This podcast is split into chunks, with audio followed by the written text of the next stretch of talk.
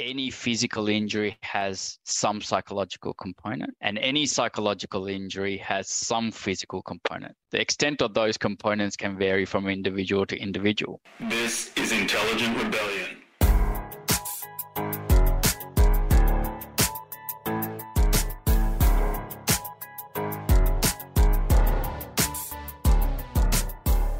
Howdy, howdy, howdy, folks. My name is Ria Mikado and I am your host. Today, on this episode, we have Angelo Ratnachandra, who is a father, a husband, and the founder of Beyond Pain. Ange and I have a really fun chat about challenging expectations as treatment providers, also, what the role of guidelines is. Most interestingly, I ask Ange about the best way to approach sex and intimacy with my patients. So sit back, relax. This is Angelo Ratnachandra. Hey, Ange, thank you so much for joining me here at the Intelligent Rebellion podcast. How you going? Yeah, good, good. Yeah, I found you because back in many years ago, you did a course about Beyond Pain, which is your awesome book. And um, just as we spoke then, I was telling you how I stole your life triad thing.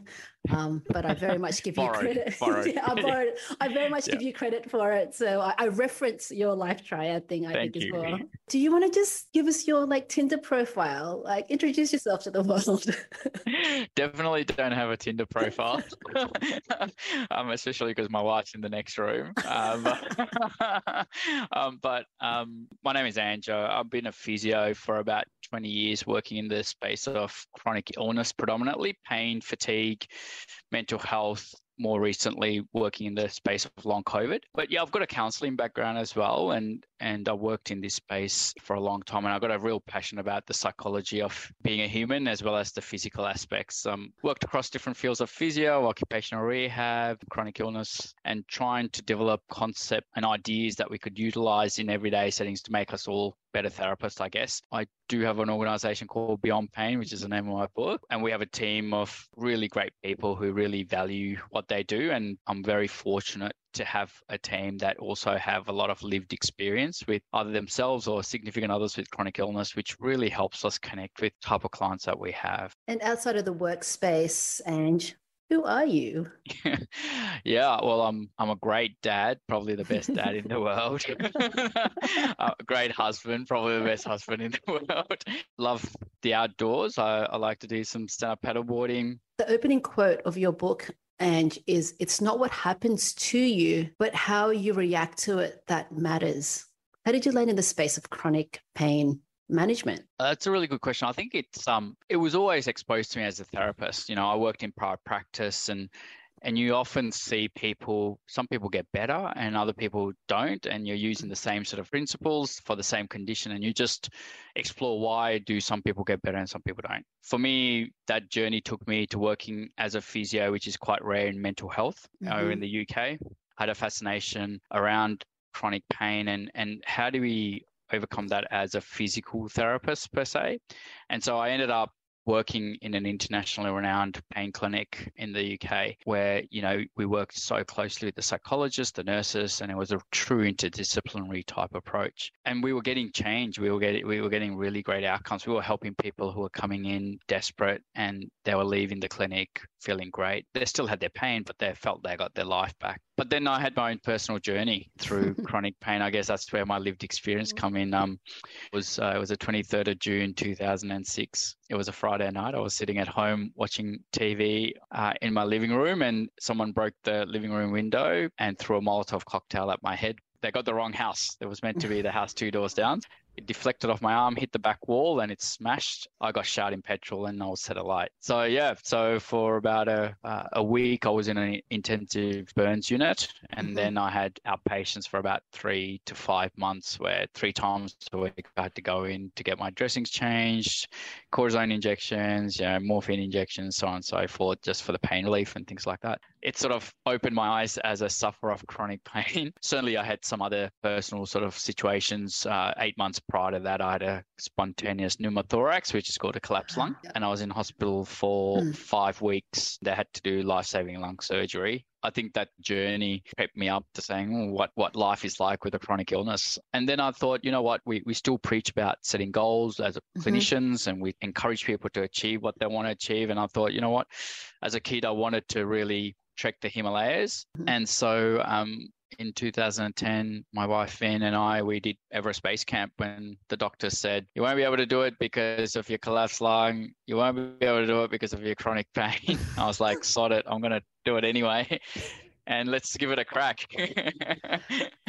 That's so fascinating to me because, as you said, you've you've worked with lots of different people and there are lots of factors involved in someone's like capacity to be able to recover and deal with chronic pain. What is it about you and your either personal attributes or your skill set or, or what do you think upon reflection was it that you went you know what? I've had all these things happen. I've had a collapsed lung molotov cocktail thrown at me but fuck it. I'm going to prove everybody wrong. I'm going to go climb the himalayas. What is it about I you think- Ange I don't know, but I always put it down to maybe my upbringing. I was up, my dad, my mum's a Buddhist, my dad's Catholic, but we mm-hmm. always grew up near the temples. So, yeah, the Buddhist philosophy is essentially shit happens, and so you just gotta, you just gotta really move on with life and make the most of it because you don't know what's gonna happen tomorrow. Mm-hmm. Whatever the cards you dealt is the cards you dealt. So, and that was it. You know, I, I think I just took sort of that attitude, and personally, it was an opportunity for me to say, "Am I spinning?" BS when I'm telling my clients that ah. they got to do this, ah. this, this. Mm-hmm. So it was a real test for me to say, well, I need to walk the talk, and this was an opportunity for me to walk the talk.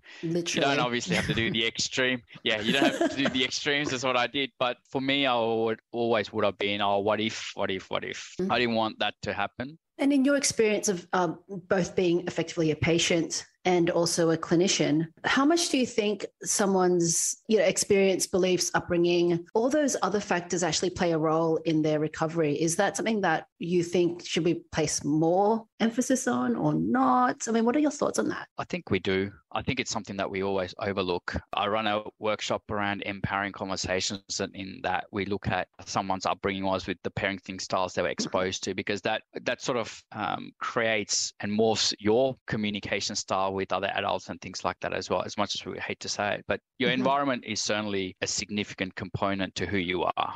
And I think that that's that question. Why, if it was the same pathology physically, Yep. Th- then how come these two people are not following the same trajectory of recovery? Why is one person taking longer than the other? How do you then, especially in, in compo and in any of sort of personal injury or rehab, where we are sort of governed by a very particular set of rules as to what we can and can't treat, uh, how do you do it? How do you address those potential factors of childhood trauma, um, environmental factors? Because we always go on about biopsychosocial, right? A lot of people do it not well, but you do it extremely well. How do you get around the governance and the guidance of only treat the shoulder. One of my other favorite quotes, and it's also in the book, is Aristotle, who said 2,000 years ago treatment of the part should never be attempted without the treatment of the whole. That's the error of our ways, the mm-hmm. separation of the body from the soul. And he's talking about the biopsychosocial approach. And I think we need to recognize that any physical injury has some psychological component, and any psychological injury has some physical component. Mm-hmm. The extent of those components can vary from individual to individual. Mm-hmm. And so by just targeting a shoulder, you might be physically improving something, if, but if that person is still scared to move that shoulder, they're not going to move it, which means they're physically deconditioning the shoulder anyway. Yeah. So then it's like, well, do you fix the shoulder or do they fix fix their concerns and their fears because it's the chicken or the egg situation then. And i think having an understanding of that is really really important. And all the the recommendations from the schemes and the guidelines and all, they're just that they're just guidelines. But everyone's an individual. You just follow the guideline but know that there's got to be some variation. There's got to be gray areas. You know a lot of people when they come and see me in a clinical setting, they're surprised. Oh, you aren't you a physio? Aren't you supposed to put your hands on? but that's society's perception of what we do for pain management. And you're mm-hmm. like, well, if you've already done hands on and it hasn't worked, why would I waste your time doing that? Let's look at a different way. That's sort of the approach we take. So I might be going off on a tangent, but I think education is a real important part. Knowledge is power. I know it's a cliche, mm-hmm. but it's knowledge is power. Mm-hmm. Um, today, I had a gentleman in clinic. He was an, an addict, but he was there for his shoulder issues and he was wondering why his medications weren't working. And so I sat down, explained to him where all the structures were, explained to him why mm-hmm. he can carry something like a bag of shopping, but he can't lift his hand overhead, biomechanics of it, and then explained why, in terms of his addiction issues, why that might be contributing to the fact that his medication's not helping. And he was like, no one's ever done this. And we spent the whole session just that, didn't put my hands on him. Mhm. And he walked away thanking me. And he's like, I want to come back and see you because no one else seems to understand what you just explained to me. One of my workshops, I talk about in your shoes Mhm. or in their shoes. It's about you trying to put yourself in their shoes and saying, what would I want to hear to change my ways? Because that's essentially what you're trying to do, right? I could almost hear the collective gasp of lots of people going, wait a second, he's there to get treatment for the shoulder, but you're sitting there doing education and speaking to him about medications. And, and I love that you've just said that out loud because it almost gives people permission to really address the biopsychosocial approach. But as you mentioned, the expectation of a physio or an exercise physiologist or somebody is very physical. So, Yeah. where in your journey did you come to the realization that you could do that and that is actually within scheme and guidelines and acceptable? I think when I was working as a junior physio in clinical practice, that's that's what triggered my curiosity. You see, you do the hands-on, you do the Mhm. tens, you, you the interventions, but there's one group got really well and the other group just didn't. It wasn't my technique. I was pretty confident with my technique. So what was it? um, or those ones where the scans are coming back normal, but they're still got all these conditions and symptoms that I think that generated the curiosity and then having the experience working in mental health and in pain management in a multidisciplinary or interdisciplinary team Mhm. um, that really consolidated my confidence to say, you know what, my sessions don't have to be hands on. I don't have to validate myself as a physio by just doing hands on. And I was able to prove that. And like I explained to you earlier, Mhm. if I can fix that shoulder, but he's still scared to move that shoulder, have I really fixed the shoulder? Because it's gonna. How do I know if I fixed the shoulder or not? Because he's not gonna use it.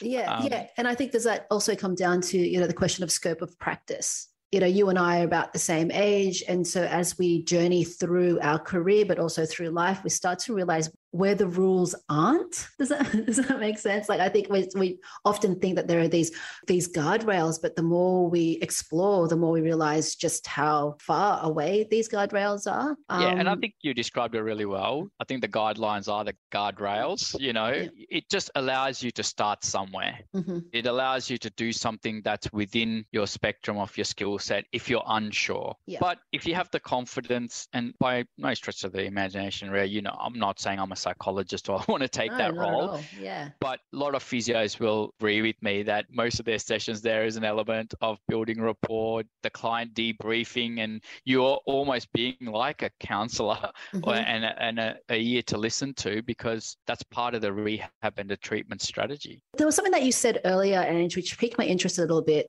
You mentioned multidisciplinary, and then you corrected yourself and said interdisciplinary. Yeah. What's the difference? A multidisciplinary team where you've got different professions, but they have their own goals. So the OT's Mhm. got the OT goals, the physio's got the physio goals, the doctor's got them, or the nurses got the medical goals, the psych's got their goals. An interdisciplinary team is where you have common goals. So it's pa- patient centered or client centered more. And that's where the life triad comes in. You identify the, uh, the client's goals and then your team works towards that an interdisciplinary uh, practitioner or a consultant is someone who's got cross skills that Mhm. able to know their boundaries but able to address things that's outside of their primary skill set confidently we we definitely need to move towards more interdisciplinary approaches because that's what's required And how do you suggest our industry does that? How do we all become these interdisciplinary? And what I said that really wrong,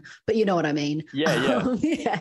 How do we all become I- interdisciplinary? you know, it's not for everyone. I think Mhm. it's for those people who want to look at a more holistic approach. Some people Mhm. want to be specialist in certain areas, and which is completely fine, and we need that. But I think for those people just looking at other sort of training opportunities that might actually complement what they're trying to do, and it aligns with their values as a practitioner for them. Come to some of my workshops, like the empowering conversation stuff, which gives you those sort of skills. You might do a motivational interviewing course or something like that if if that would help. But looking at okay, where else do you want to improve on Mhm. outside of your bread and butter? Um, And I think that's where you become a, a true interdisciplinary consultant. I, I want to sort of move back to your experience as both a patient and a clinician. What, were there anything, was there anything that you, you particularly learned as a patient and you've gone, oh shit, like I've been doing that as a clinician and now as a patient, I have to reframe that? Yeah, well, I mean, I think you know sometimes you try and flog a dead, dead horse as a clinician, don't you? Especially in the early days. I'm a bit better now, so um, I think as therapists, what we do is we try and fix things. Mm-hmm. and physical therapists, anyway, in particular, that's the first thing to recognize for me, I think, is to say, you know what, it's okay that it's shit um, for this person. It's pretty reasonable, and mm-hmm. we just need to see what we can do to help support them. And you don't have to fix it, and you're not a bad person if you don't fix it. Does that contribute to attrition rates and burnout within healthcare? This notion that we're superheroes, miracle workers. Hey, we're going to fix everything. Like, what are your thoughts? Yeah, I think so. One of the most important lessons, I, and it's not to come across as arrogant, but I certainly tell my team is that whoever clients that come our way are lucky to have us because we're trying to help them with integrity and, and mm-hmm. honesty and empathy. That we're trying to do the right thing. And so that doesn't mean we're going to fix them all or cure them off their condition. But the fact that they're going to get exposed to our team is a positive thing for them. And yeah. and so we do the best we can. Yeah, and I don't think that I don't think that's arrogant at all. I think it's truly understanding where you fit and what your very particular skill sets are. And I speak a lot about the race to ethical practice, which is you have to know when to it's I think quitting and giving up are two separate things. You need to know when to quit that patient, but you're not giving up on them because you might refer them on to somebody else who has a better skill set. In that case, where are you seeing the problems or the gaps or the holes that we have in the industry in, in your space, particularly chronic pain? I don't think it's very well understood or very well done. I think there's a lot of over treatment and mm-hmm. it's and it's in genuineness. I think in most cases it's not about making the money, but it's more about oh well at least if I can give them five minutes of relief, it's something, so I'll keep massaging them. Um, or something along those lines, you know. But the problem is, is that then you develop what we call learned helplessness. That client then relies on you for relief, mm-hmm. which means that then they're gonna more often than not not go on a holiday because they don't want to miss out on their physio or, or whatever else. So then we're creating another problem.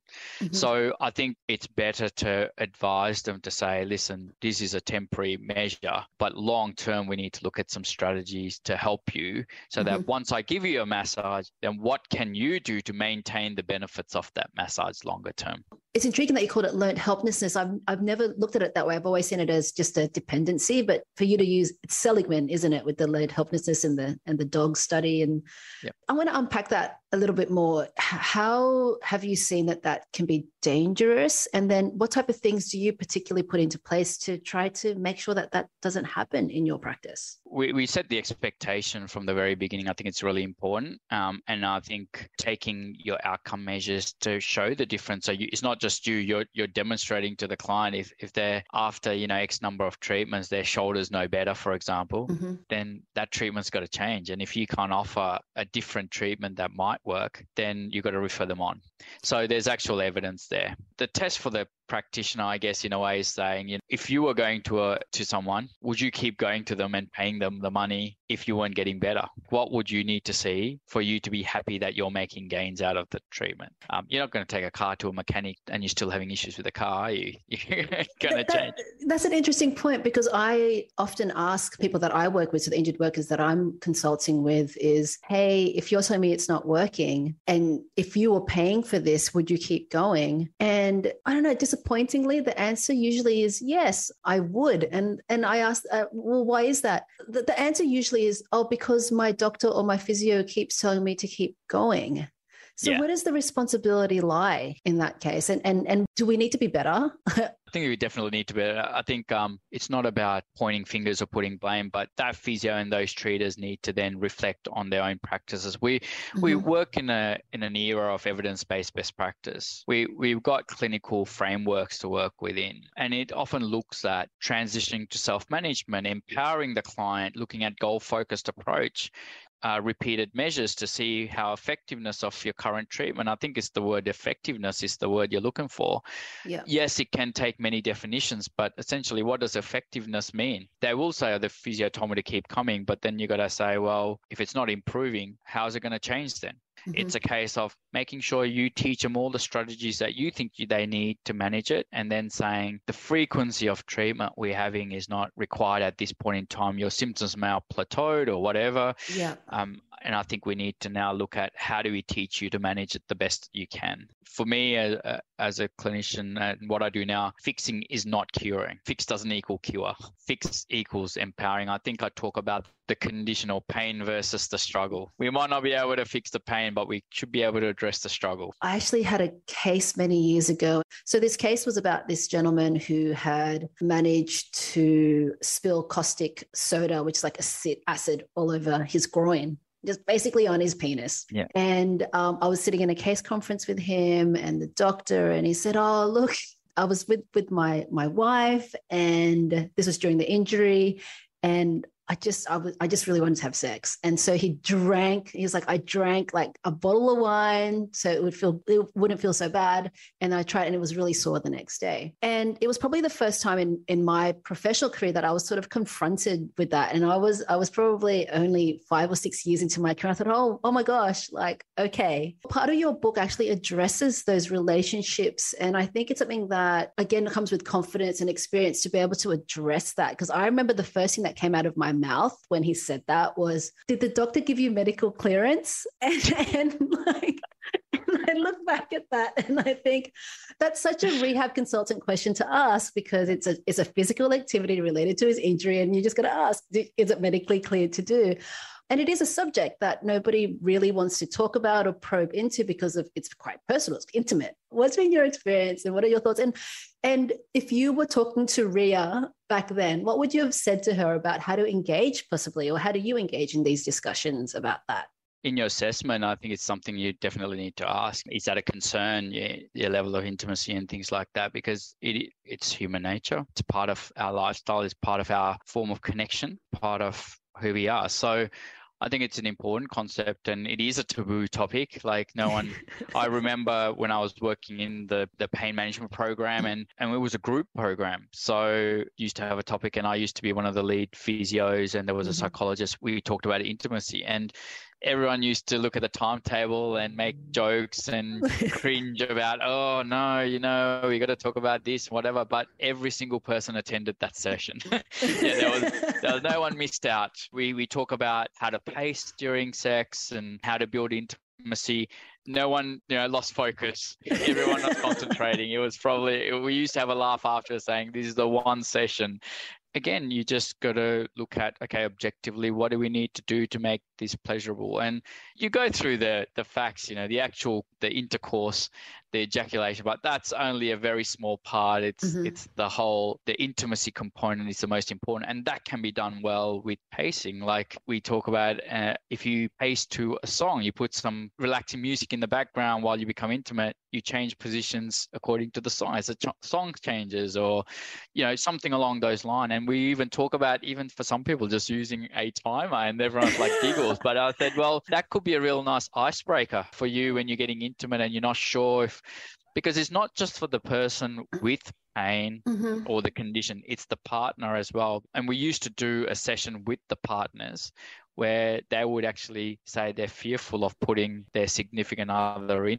pain. Ah, okay. Because they don't know. So, you know, we've, we've sort of forgotten about the other person in all of this, right? Yeah. So, and then we would explain to them how they can help the person in pain, for example, mm-hmm. with positioning and postures to make it a better thing. And when two people are contributing to it and helping each other, it's a lot more fun and, and meaningful how do I approach that subject in my initial assessment with somebody? And I go through the hey, can you shower? Can you sit? Can yep. you transfer? Can you mow the lawn? Like, how do I just come out and ask that question? We're just going to say, you know, Ria, this could be a bit of a taboo topic, but is intimacy an issue for you uh, because of your condition? Just come out and say it. Write that one down, everyone. That's that's a good one.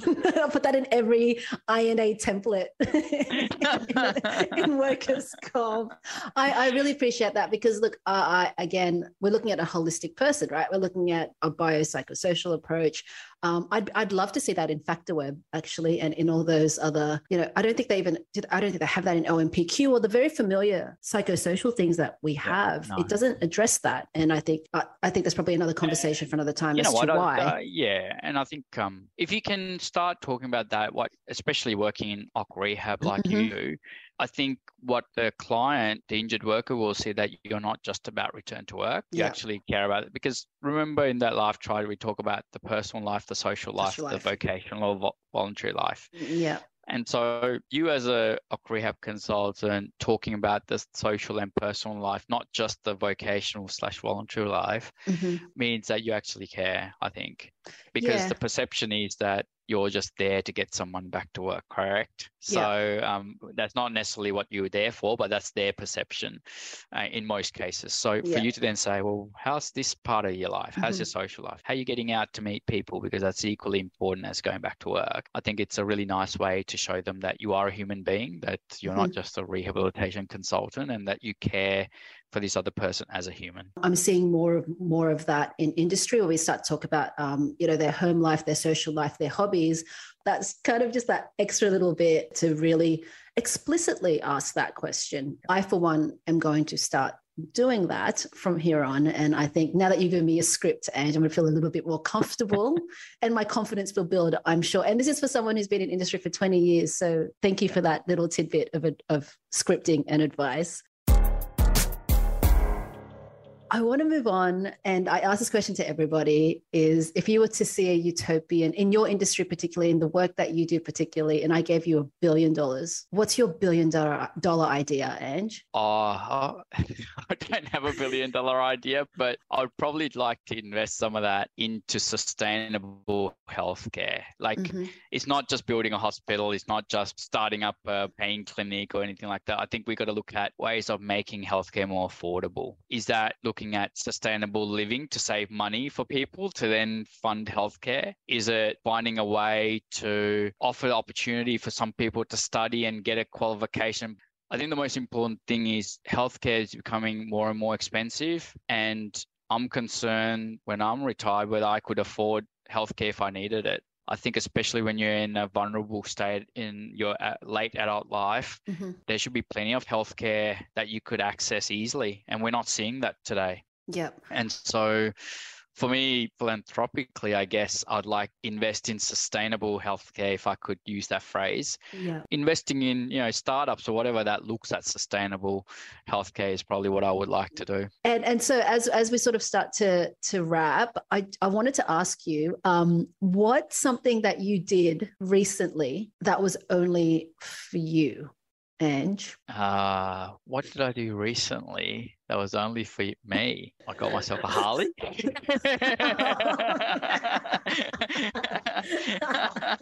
that, that'll be it. Oh, man. That's, I'm so uh. jealous right now. and I, I think if you had advice for anybody who wanted to um, go into the type of work that you're doing, into chronic pain management or even the way that you do your work. What's your what would you say to to them? Uh, well I think um, I think you know it's not. Uh, I, th- I, think it's a great field to go and it'll certainly diversify your skills, mm-hmm. but it's not you know it's it's not a sexy field to go in by any second. You know, it's not sports physio and all this sort of stuff, but I think it's very rewarding. Mm-hmm. And I think in a lot of the work we do, we're not just. I always say it's not like fixing a body part. You're actually changing a life. And I know it sounds a bit cliche, but mm-hmm it's ex- it's actually what happens. Um, mm-hmm. Um, you know, you're, you're not there fixing a, a, rolled ankle or a grade two medial ligament or something like that. you're, you're actually helping someone's whole lifestyle and, and you're mm-hmm. changing mm-hmm. their life and often we hear that from patients you know and clients that um, yeah that's what we've done. And so that it's an incredible amount of reward that comes out of that. And so then how do you justify and measure your existence as a clinician? I mean how do you how do you measure changing someone's life? I mean when we work in a, a field of tick the box and get the outcomes and here's yeah. the data what's the data look like? Well yeah the well you get some lifestyle measures you know if they're getting back to work that's great great. Um, you know, if they're playing with their kids again, that's mm-hmm. great. Mm-hmm. If they're able to watch a movie or go for dinner with their wife, that's incredible. You know, I guess it's you know it's it's that holistic approach to yeah. to measure. But really, I think for me as a therapist, the, the fact that someone it's not you don't go and throw that around every day to say hey listen you changed my life um, yeah. and and to to hear that it's quite quite powerful so and certainly rewarding for the work you do mm-hmm. because it's it's not easy working in the chronic illness space obviously. Mm-hmm. i mean you you know that. Yeah. but um but certainly can be incredibly rewarding. And we and we need people to work in this space um, yeah. you know. I, and i think there's probably a lot of people who that i speak to have accidentally found themselves in that space. And so if they want to learn more and this is where i'm going to ask you to absolutely plug all your stuff because i've been through parts of your course. Your book beyond pain is just phenomenal. Did you want to just plug it? I just tell tell the world how awesome you are. Tell us where to find you. You can go to beyondpain.com.au and you'll see all our services and and on that shop page where I list all my courses and workshops. So mm-hmm. if anyone's interested, they're all done via Zoom. We found that incredibly successful and and powerful ah. because we can link people from all over Australia and internationally. We had people from New Zealand, England joining some of our sessions. So it's it's real great discussion points. Yeah. The book, yeah, it's a three part book. Um, the first part's about my personal journey. Mm-hmm. The second part is about an understanding and educational piece, just in real layman's terms. It, there's no technical jargon or anything like that. It was actually edited by a true crime best-selling author who had nothing to do with pain, medicine, anything like that. So that's why it's so captivating. if she if she didn't understand it, no one's going to understand it. So I'm incredibly grateful for the time she put in. So, uh, and then the third part is a program that someone could follow if they didn't have access to our services. I'm pretty confident with the content in there that's appropriate and accurate. And Ange, any final words from you to the world? Aim to get better. That's all that, that I would say. Just work on being better. Ange, I so appreciate your time. Thank you for coming on to the Intelligent Rebellion podcast. Um, and for anybody who wants to get a hold of Ange, we'll have all his stuff in the the show notes. So thanks, Ange. No worries. Thanks for having me.